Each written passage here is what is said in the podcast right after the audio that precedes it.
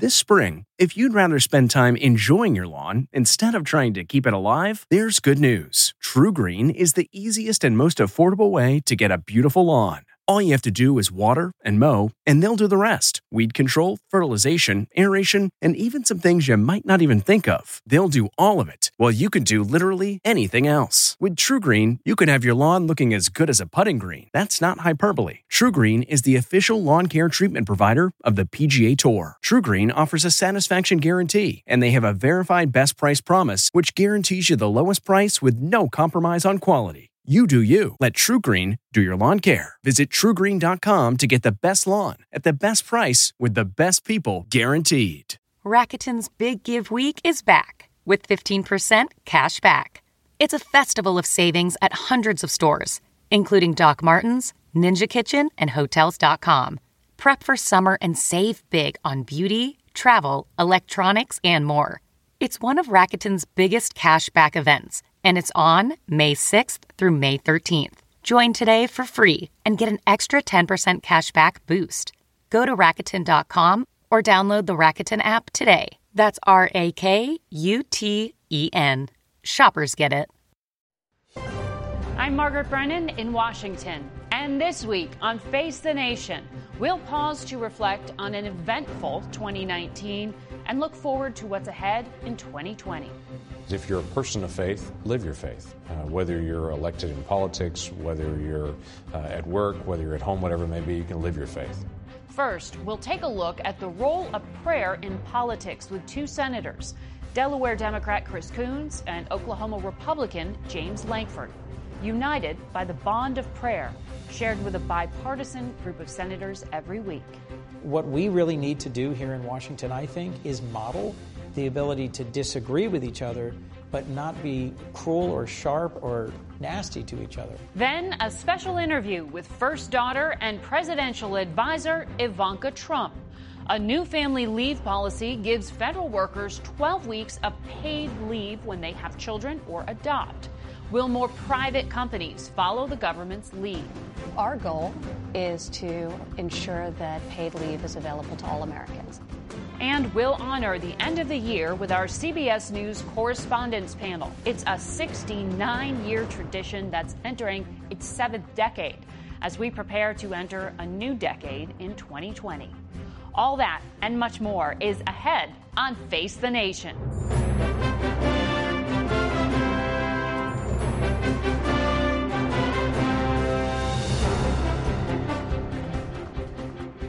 Good morning and welcome to Face the Nation.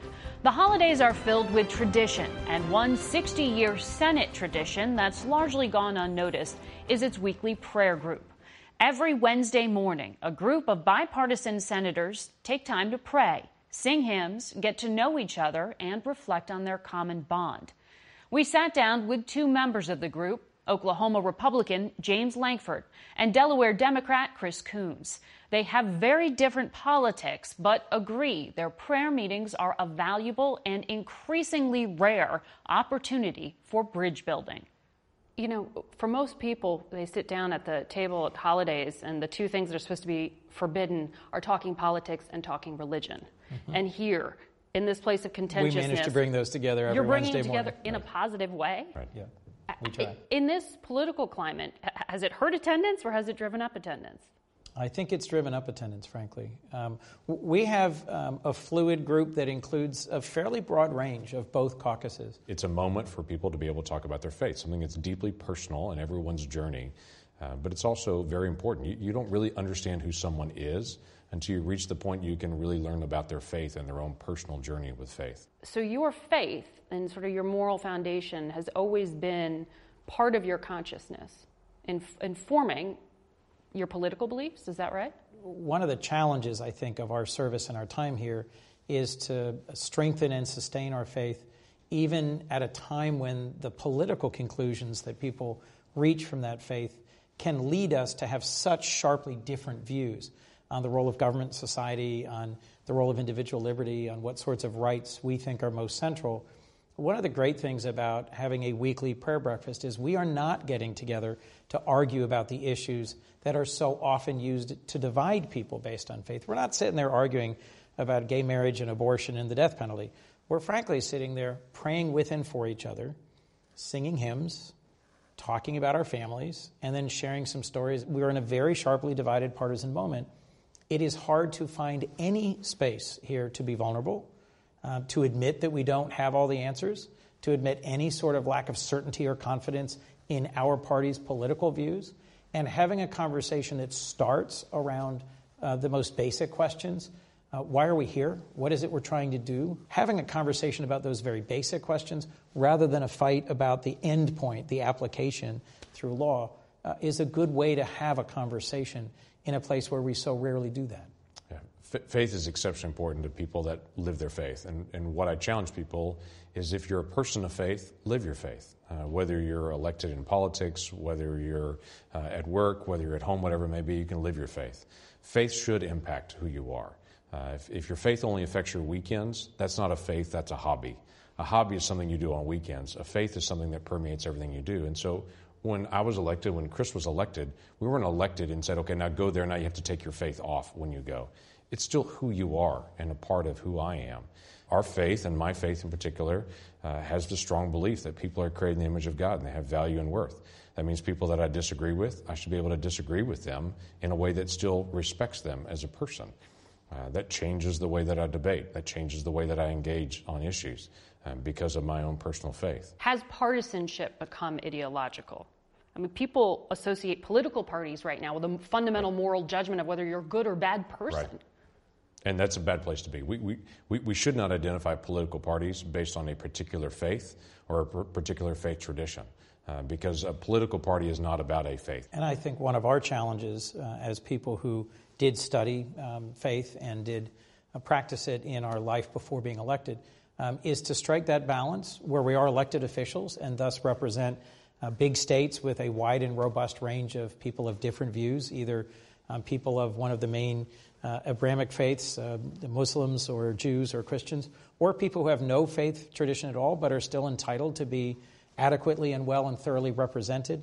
We have to balance being part of that broad, wide open society with our own personal faith. There are going to be people at home who are rolling their eyes saying, They're welcome This to. is called the swamp for a reason, right. mm-hmm. and that there is no moral high ground left here.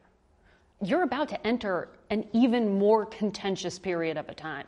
Um, it is genuinely straining. Um, some of the friendships I've worked hard to build over the last decade across the aisle to be in a time when we have um, such sharply divided politics. Um, I've got a number of friends who I work really well with, but on certain issues and on certain topics, we, we just we can barely speak about it anymore. Um, that just reflects what's happening in our home states, um, frankly, in some of our families. What we really need to do here in Washington, I think, is model the ability to disagree with each other, but not be cruel or sharp or nasty to each other. The whole reason we have a Congress is to resolve disputes without resorting to violence, so that people who come from very different states and from very different frameworks and very different values can come together here and resolve things. We are underperforming in that area right now in the Congress. Um, we are reflecting the deep divisions that exist in our country. But I think a part of why we come here, and at least a part of why I gather with my colleagues across the aisle one hour a week, is to try and be open to working across the aisle because I don't know how else we fix this. I don't know how else we're going to move forward other than respecting each other and getting to know each other across these deep and significant divisions. Yeah, Washington, D.C. really is a mirror to the rest of the country. Sometimes the country doesn't want to admit it. One of the key things that we can do is just be who we are. Uh, there are people of faith scattered all around the country. There are people that, that don't have a faith all around the country. But we can show respect to each other and to say, go, go live your faith. Whatever that faith chooses to be, I'm going to live mine, and we're going to find a way to be able to work together, even in areas where we disagree, and find areas of common ground. I don't have to compromise my values to find areas of common ground. We're on the verge of this impeachment trial. And during the, the Clinton impeachment, we often heard from Republicans the criticism and the call for an American president to be a moral leader. And we heard about moral failings. These days, you will quietly hear criticism of the president from Republicans, but you don't hear that loud uh, criticism in the way we did 20 years ago. What has changed? Yeah, the, I, am not sure anything has changed. Uh, I think there's still this ongoing conversation about policy uh, and about uh, responsible leadership and about role models. Um, I, I, said very early on in the uh, campaign time period, when people asked me in 2016, What are you looking for? I said, Well, I always look for a president who can be a role model. I, I don't think that President Trump as a person is a role model for a lot of different youth. That's just me personally. I don't like the way that he tweets. Uh, some of the things that he says, his word choices at times are not my word choices. Uh, he comes across with more New York City swagger uh, than I do from the Midwest, and definitely not the way that I'm raising my kids. Saying that, there are policy areas that we agree on. Uh, and when we agree on those things, we work on those things together. Um, but it's also been a grand challenge to be able to say, for a person of faith, uh, for a person who believes that there is a right way to go on things, I, I wish that he did, and he was more of a role model in those areas. Now, saying all that, uh, on the area of life, where I'm very passionate about uh, of the issues of abortion, for instance. He's been tenaciously pro life.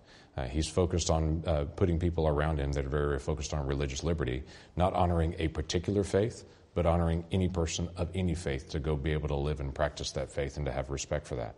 That's helpful for any person of faith.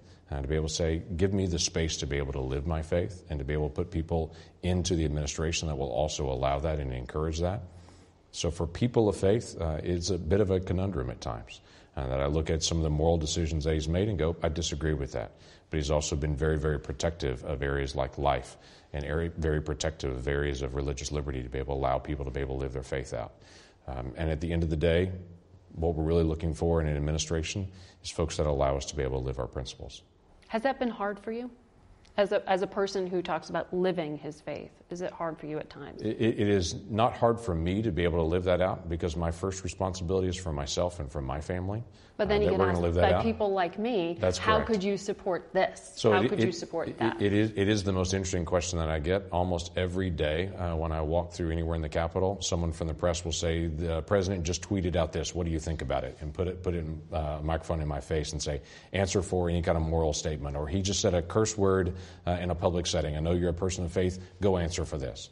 Um, that, again, the president has a spokesperson, and I'm not the president's spokesperson. Uh, I have a responsibility for myself and my team and uh, for what my family is going to do. And then I'm also going to try to set what I believe is the right role model. Everyone has a task here. And one of the interesting things about Washington, D.C. is I don't get to pick the people that I work with. The American people pick the people that I work with.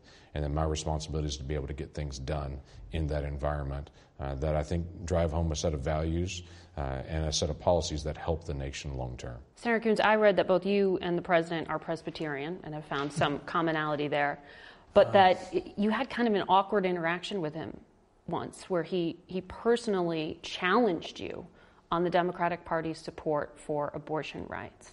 We, have had what a number. Like? Uh, we've had a number of uh, uh, sharp exchanges, um, and um, you know the the president's been a, a real challenge for me to find ways to work with. Um, I'll tell you that praying for the president is uh, probably uh, one of the greatest um, spiritual challenges I've um, had to work through in my life. Uh, I was raised to pray for those in positions of authority, uh, the, the, senators and governors and congressmen and president. And uh, President Trump and I have very different views about some core issues. Um, we've had a conversation about uh, his treatment of refugees and his um, blocking folks from coming to our country and the uh, so called Muslim ban that he enacted right when he was elected. And we've also had a conversation about uh, abortion and reproductive rights. And uh, I think we vigorous, vigorously disagree on both. Um, what we haven't had is the time to really have a thoughtful conversation. Uh, one of the things I respect about James is when uh, we were both invited to go to the White House. Uh, was this a year ago now? It was a year ago. Um, and I frankly said, I, am not sure I see the point. Um, he encouraged me to be hopeful and to keep an open heart and to believe in the possibility of a positive and meaningful conversation. Um, so far, I haven't made as much progress in that direction as I, as I might have hoped. Um, but part of the point of being a person who believes in the potential of everybody uh, to change and to grow is that um, I live in a very challenging time in a challenging environment. And I hope that I can be a good model of what it means to uh, believe deeply in certain principles and yet respect others, uh, others who are my colleagues who believe equally deeply in an opposite application of that same principle. We wish you both luck. Thank, Thank you. you, Thank for you. your time. Our full conversation with Senators Coons and Lankford is on our website at facethenation.com. We'll be right back with advisor to the president, Ivanka Trump. Stay with us. Okay, it's time to commit. 2024 is the year for prioritizing yourself. Begin your new smile journey with Byte, and you could start seeing results in just two to three weeks. Just order your at home impression kit today for only $14.95 at Byte.com. Byte Clear aligners are doctor directed and delivered to your door. Treatment costs thousands less than braces. Plus, they offer financing options, accept eligible insurance, and you can pay with your HSA FSA. Get 80% off your impression kit when you use code WONDERY at Byte.com. That's B-Y-T-E dot com. Start your confidence journey today with Byte. As the country's largest employer, we must lead by example. And after decades, are finally doing so.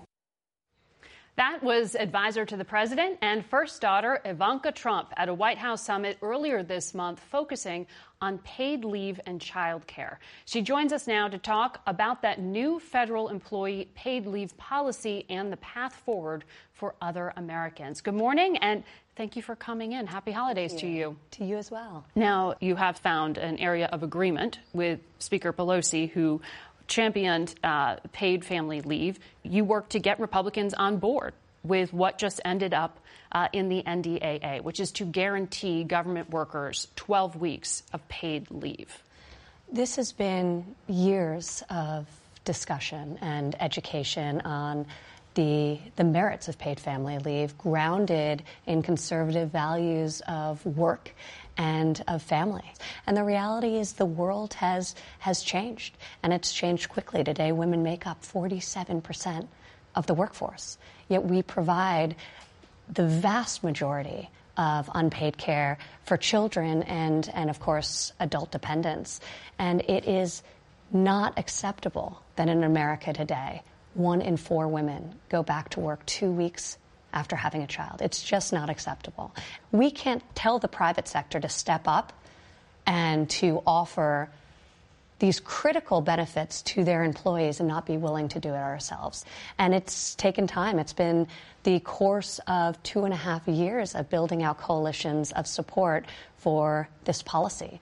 But we have made more progress on paid family leave than in the 25 years since the Family and Medical Leave Act was Mm-hmm. passed. So you not only have this, and this is huge, it's a huge step forward um, in, in providing paid leave to all Americans, which is our ultimate objective, but we also, as part of tax reform, approved the first ever tax credit to employers offering leave to their employees making under $72,000 a year, which are the people that are very, very unlikely to receive it.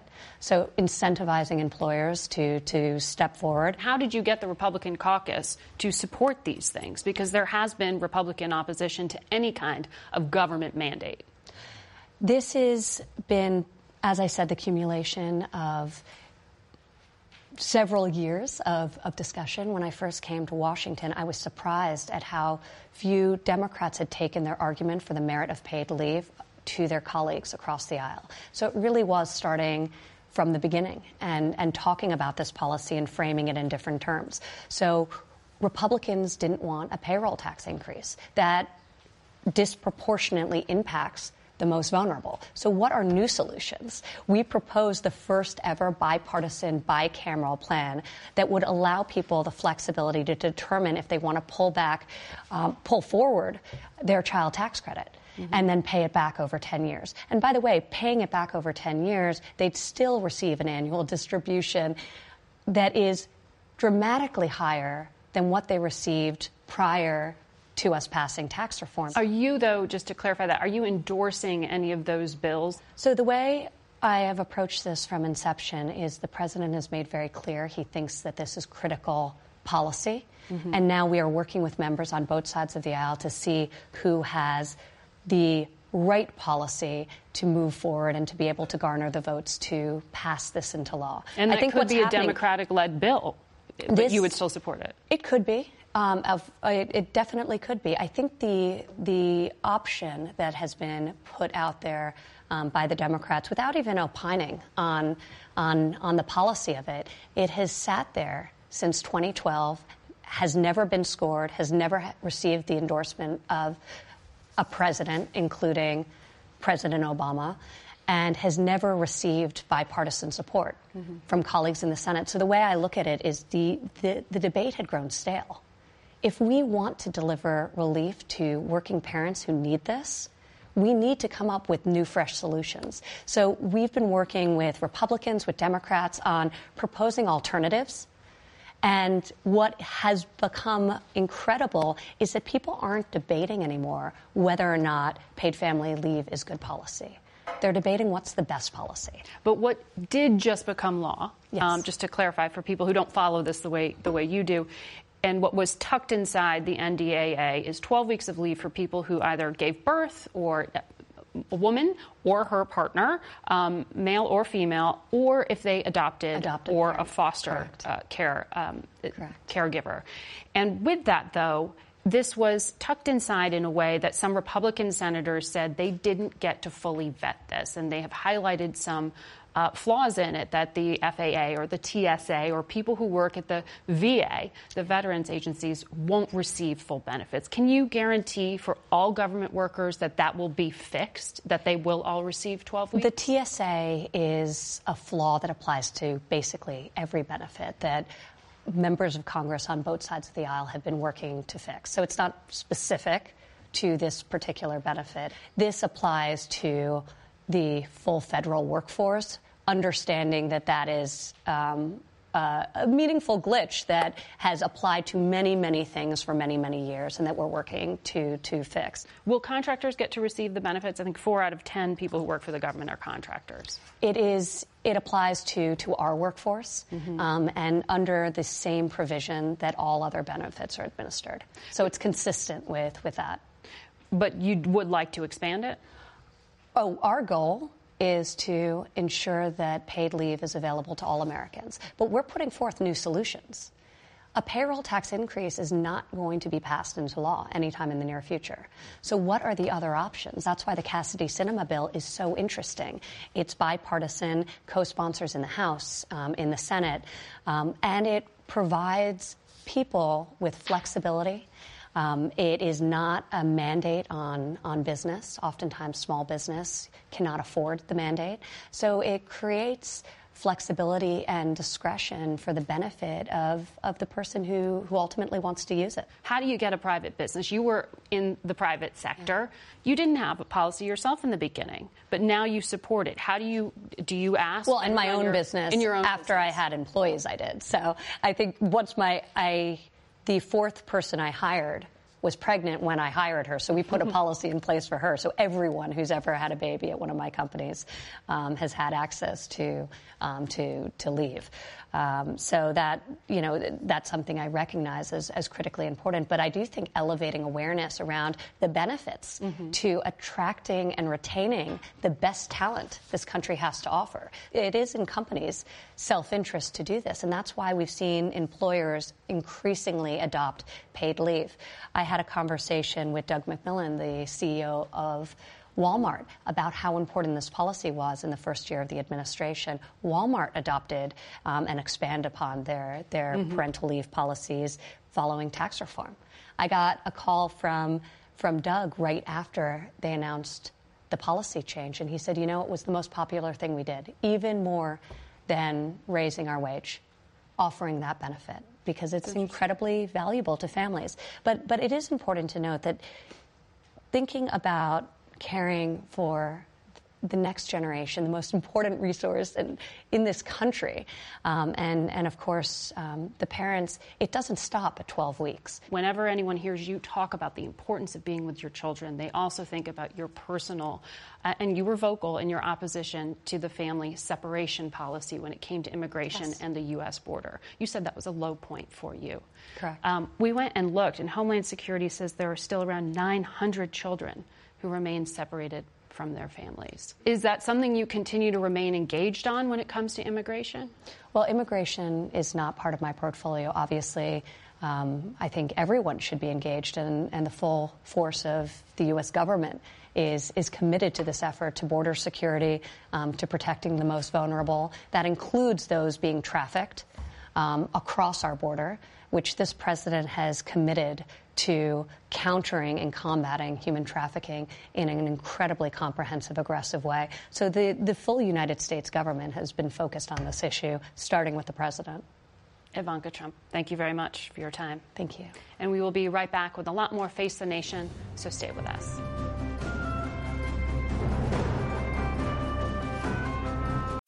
You can host the best backyard barbecue when you find a professional on Angie to make your backyard the best around. Connect with skilled professionals to get all your home projects done well. Inside to outside, repairs to renovations. Get started on the Angie app or visit Angie.com today. You can do this when you Angie that.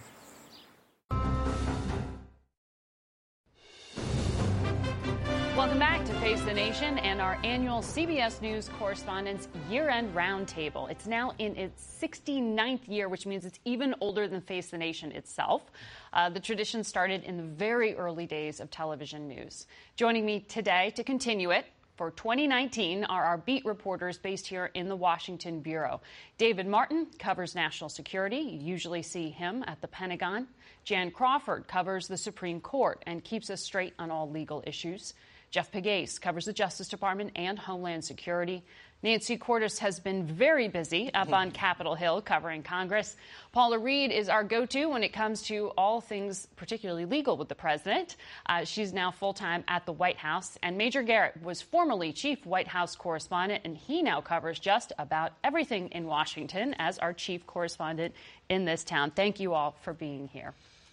Uh, Nancy, you've had an incredibly busy end of year and we may start 2020 with a trial, or will we? Will President Trump face a trial in the Senate? And what does it look like? Act one is over. Act two is just beginning. We will definitely see a trial. I think it will happen in January. You know, Nancy Pelosi and Mitch McConnell have done this dance so often, they could do it with their eyes closed. It's just that now they're fighting over impeachment. They're staking out their positions early. She says she wants to know what this trial is going to look like, whether there will be witnesses before she sends the articles of impeachment over. He says he doesn't have to listen to what she has to say.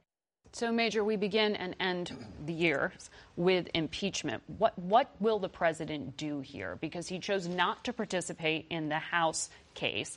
If it goes to a trial, what is he going to do? So he's going to take a lot of advice, and he has offered conflicting messages about what he wants. At times saying, I want a full blown trial, want lots of witnesses. Meanwhile, Senate Republicans are saying, look, if the Senate's prepared to acquit you, Mr. President, take the acquittal and go. The most likely outcome, I think, is, and the president will, I think, move over time toward this, something that looked a little bit like the Clinton impeachment trial a presentation of the charges, questions from the senators, and then possibly a motion to dismiss and if 51 Republican senators agree to that and talk the president into it, that could be the sum total of this process. Chief Justice Roberts will be presiding over this trial when and if it begins in the new year. So, Jan, what do we need to know about how he's going to try to run this? Well, I mean, the Chief Justice, I think, is going to go in there with one goal, and that is to not be the story.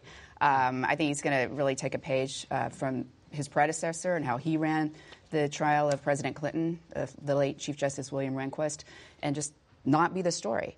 I think what's interesting for the chief and for the court in general is that as he is presiding over that trial, across the street at the Supreme Court, the justices are in the middle of what is probably the biggest term in recent memory. It's going to be significant. Um, I, know, Paula, for the State Department and for the Secretary of State, this was an incredible, uh, unexpected focus for impeachment that thrust these people who like to be on the sidelines working on policy right into a pretty harsh spotlight. Secretary Pompeo said he would be willing to testify and present evidence as required by law. He seems pretty confident he's not actually going to have to do that. His confidence, it a safe bet? It's a pretty safe bet that the White House will not ask him to testify. And this question right now of what you do if you are subpoenaed by Congress and the White House tells you you can't cooperate is currently being litigated. And different officials uh, have different views on this. Right now, former National Security Advisor John Bolton, he and his deputy, they're litigating this. They've asked the courts to decide if they have to cooperate you think, I think, of Rudy Giuliani and his ongoing legal troubles.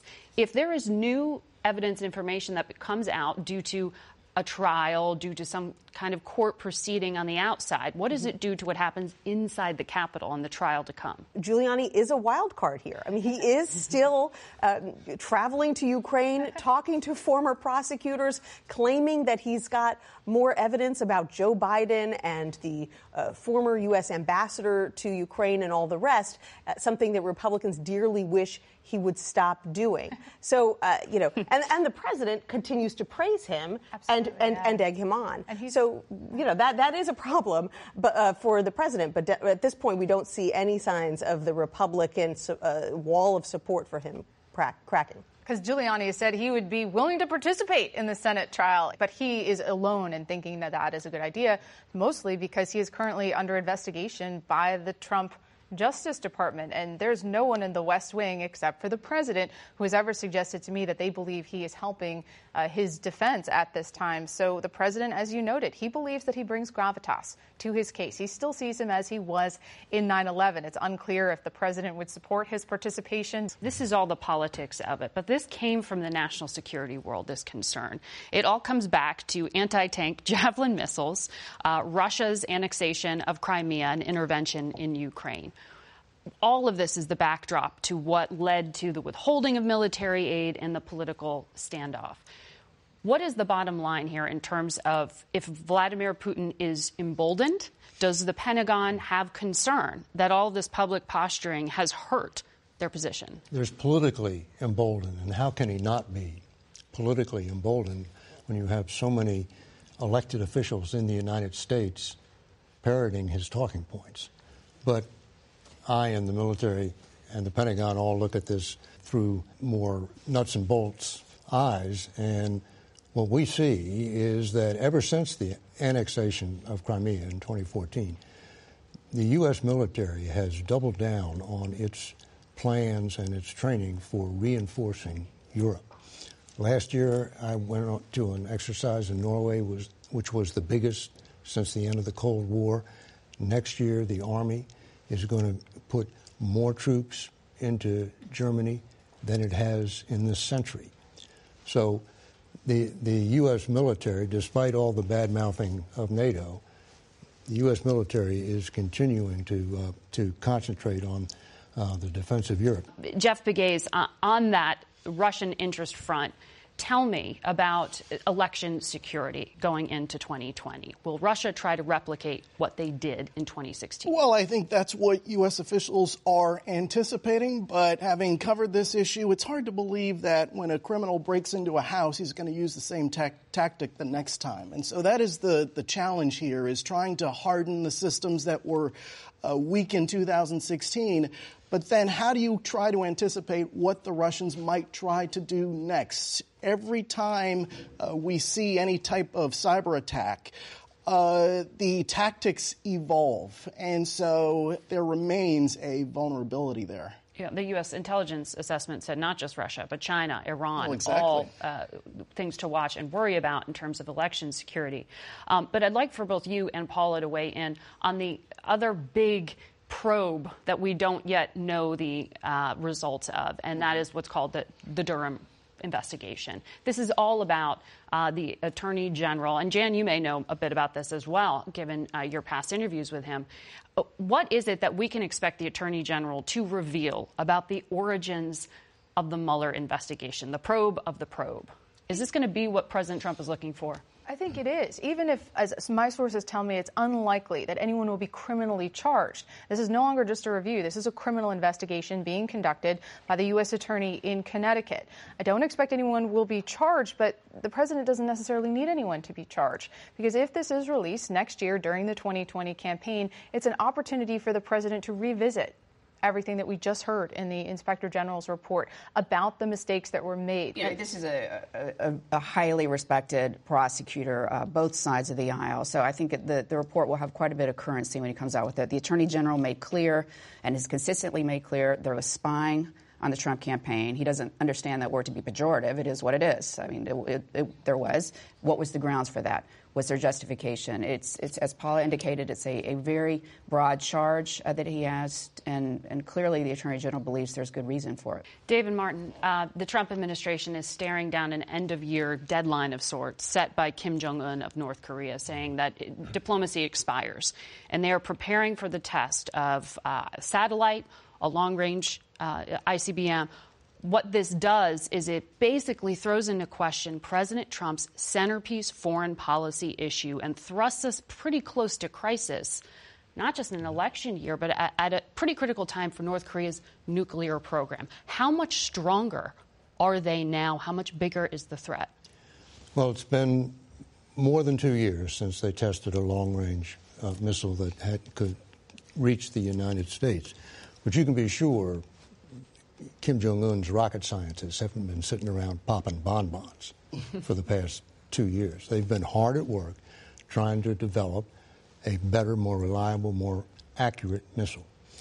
And we will know how much progress they've made when we start seeing their tests.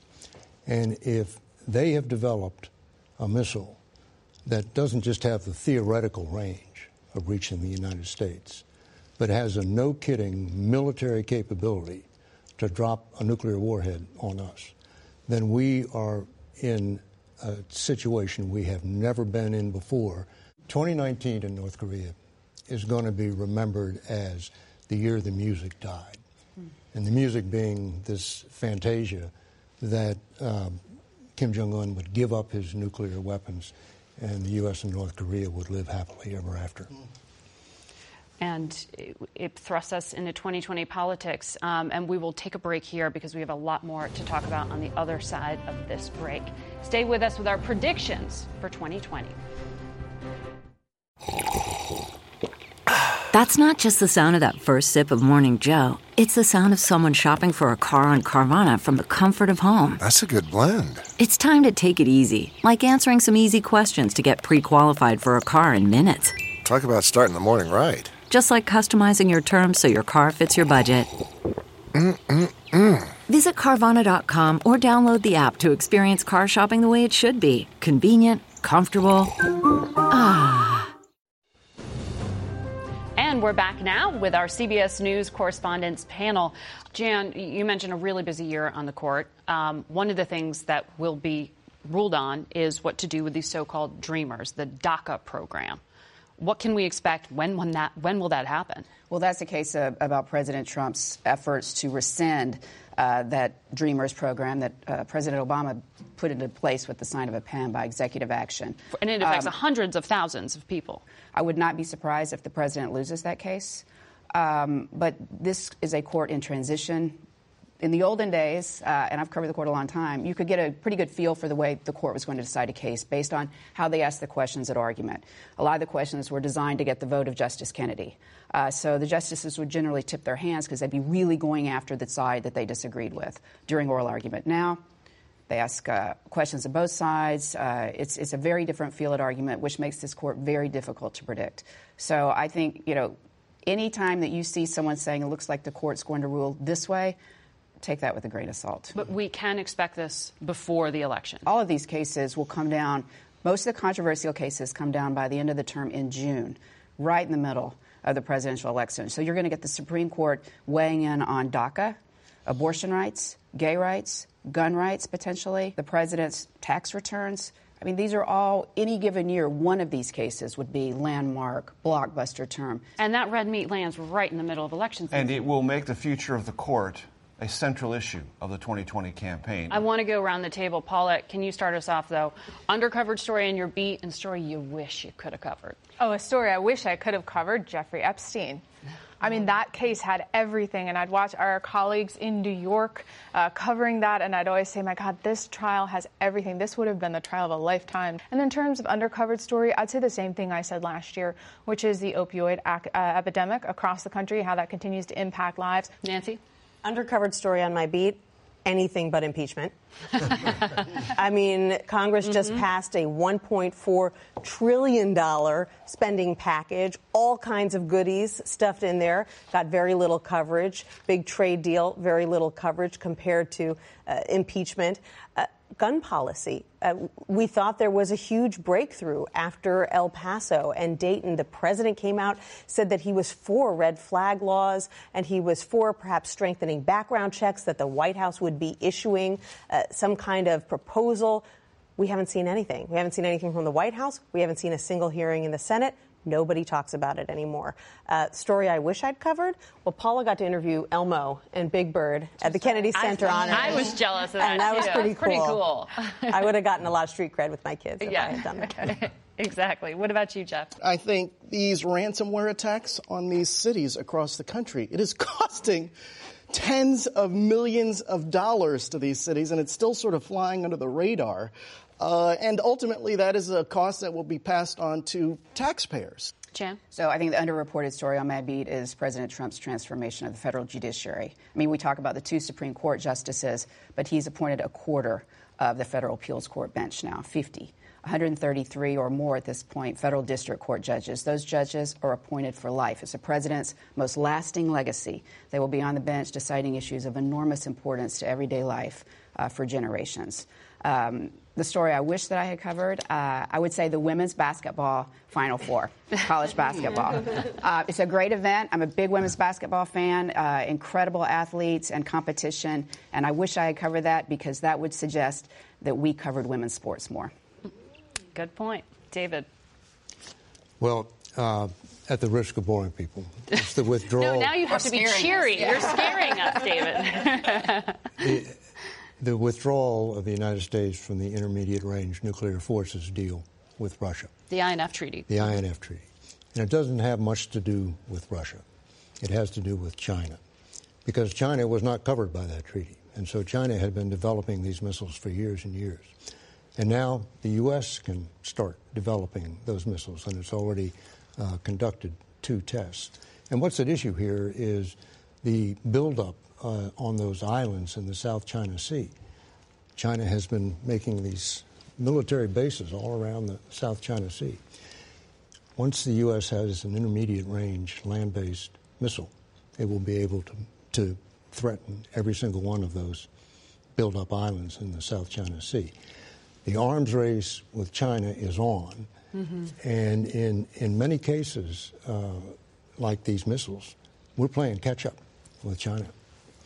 And that is, I would say, un- underreported, undercovered, and mm-hmm. uh, also back in your scary bucket, David, because um, there is so much, uh, particularly on the diplomatic front, that is causing concern with China right now. The story I wish. What did I you got, wish? I wish I had been there when they got Baghdadi. That's that.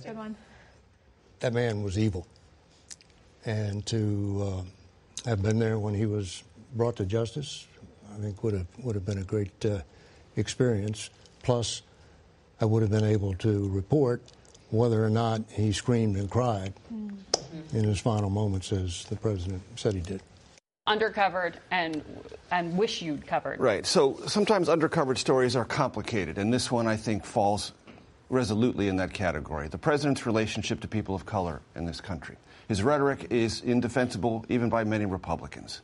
Charlottesville, send her back this year, is what people hear and think about when they think about the president and people of color. And yet, it can be fairly said that this administration, because of President Trump's quiet prodding, has done quite a bit for funding of historically black colleges and universities. The First Step Act, which was a massive first step toward criminal justice reform. Just a couple of weeks ago, in this newly signed defense bill, there is a law that says if you are seeking work for the federal government or any contractor, you don't have to be asked, and you cannot be asked about your criminal history until right toward the end. That's a significant change long sought by criminal justice advocates. Plus, opportunity zones in the tax bill directed at communities of color.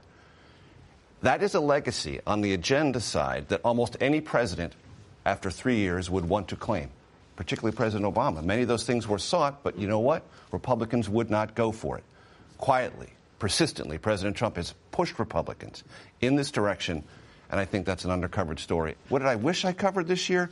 Anytime I see our brilliant colleague Mark Phillips in the water covering an environmental story, that's where I want to be. All right, Major Garrett, on the climate beat, what is your mm. prediction for the new year? It's safe, but it's important that election turnout in November of 2020 will be the highest it's been in a century. It could near or possibly exceed 70 percent. David Martin, you have an incredible track record in your predictions. Although I do have to say there's kind of a two year delay. Often. You predicted talks directly between President Trump and Kim Jong un. Two years later, it happened. You predicted the demise of al Baghdadi, who you just talked about. Two years later, it happened. So, what's the prediction for 2021? So, 2020 is shaping up to be the year of maximum danger. We've got these two ticking bombs out there Iran and North Korea. We've got a president, a commander in chief, running for reelection under the shadow of impeachment. But I'm going to draw back from the brink. I'm going to predict that we have an incident which serves as a wake up call for our uh, vulnerability in space. Mm-hmm. We are going to lose the services of some vital satellite, maybe, say, the global positioning satellites that runs all our, our lives. It will just be temporary. But the worst part about it will be we won't know whether it was a technical malfunction, an accident, or an attack by a foreign power. Because of our cyber vulnerabilities? Because of the amount of effort that uh, Russia and China have been putting into anti satellite weapons ever since they witnessed what we could do with space in the Gulf War of 1990. That's how long they've been working on this. And, and they know that our military um, and now our, our economy just depends on those satellites up in space. If you're going to if you're going to strike America in its center of gravity, that's where it is. Jan Crawford, bring us back from the brink. tough, act to follow. Yeah, I mean that's like it's like uh, today's version of the space race. Yeah. If I go back to my beat, um, uh, my prediction would be that the Supreme Court's not going to make anybody happy this year. I don't think that it's going to be a court that is uniformly conservative uh, with rulings for President Trump, or one that's going to um, be uniformly, surprisingly uh, positive for liberals. I think they'll split the difference, and as a result, it'll give everybody something to complain about. Jeff. Uh, okay, so I'm going to predict something that has a little bit to do with my beat, and uh, the rest is off the beat. So I think the Baltimore Ravens are going to win the Super Bowl. That is a town with a lot of grit, uh, a town that never gives up. Uh, and I just think, given all that has happened there, they have the momentum. I think they're going to win the Super Bowl. All right. We'll let you check that off as a prediction. okay. Nancy? Uh, well, I'm going to go out on a limb, predict that Democrats will retain control of the House, Republicans will retain control of the Senate, though the margins in both will shrink. Um, and I think that while the impeachment inquiry in the House is over, the investigations of this president are not going to stop. They've won some early court battles. They'll win some more, I predict, in 2020. And so we could get a very fascinating glimpse for the first time at not only possibly the president's tax returns, but also his personal and business finances. Paula.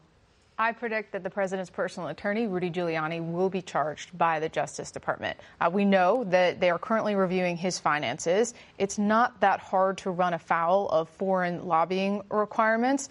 And Giuliani has told me he denies that he's broken any laws, but he also tells me that Bill Barr would never charge me. But that completely flies in the face of what Bill Barr has said publicly. I cannot speak to whether he would actually be convicted because while it is easy to run afoul of these laws, it is tough to get a conviction. But there are a lot of questions about where he's getting his money. And you have two of his close associates uh, who have been charged, who have an incentive to cooperate. And we have learned that they've received hundreds of thousands, millions in some cases, of dollars from folks with ties to oligarchs in, in Ukraine and, and some Russian, exactly, and the Russian mob. Doesn't look good. Thank you, Paula. And we'll be right back. Delve into the shadows of the mind with Sleeping Dogs, a gripping murder mystery starring Academy Award winner Russell Crowe. Now available on digital. Crowe portrays an ex homicide detective unraveling a brutal murder he can't recall. Uncovering secrets from his past, he learns a chilling truth. It's best to let sleeping dogs lie. Visit sleepingdogsmovie.com slash Wondery to watch Sleeping Dogs, now on digital. That's sleepingdogsmovie.com slash Wondery. That's it for us today and for 2019. Thank you for watching. We want to wish you and your loved ones a very happy new year. And until next year, for Face the Nation, I'm Margaret Brennan. Today's guests were Oklahoma Republican Senator James Lankford, Delaware Democratic Senator Chris Coons, and presidential advisor Ivanka Trump. The executive producer of Face the Nation is Mary Hager. This broadcast was directed by Allison Hawley. Face the Nation originates from CBS News in Washington. For more Face the Nation, we're online at facethenation.com and you can follow Face the Nation and CBS Radio News on Twitter and Instagram. Face the Nation is also rebroadcast on our digital network, CBSN, at 11 a.m., 3 p.m., and 6 p.m. Eastern every Sunday. If you like Face the Nation with Margaret Brennan, you can listen early and ad-free right now by joining Wondery Plus in the Wondery app or on Apple Podcasts. Prime members can listen ad-free on Amazon Music. Before you go, tell us about yourself by filling out a short survey at wondery.com/survey. You know how to book flights and hotels. All you're missing is a tool to plan the travel experiences you'll have once you arrive. That's why you need Viator. Book guided tours, excursions, and more in one place. There are over 300,000 travel experiences to choose from, so you can find something for everyone. And Viator offers free cancellation and 24 7 customer support for worry free travel. Download the Viator app now and use code Viator10 for 10% off your first booking in the app. Find travel experiences for you. Do more with Viator. Catch every episode of 60 Minutes, America's most watched news magazine show, as a podcast. Hear in depth investigations across politics, news, and entertainment on your schedule. Listen to 60 Minutes ad free on Wondery Plus.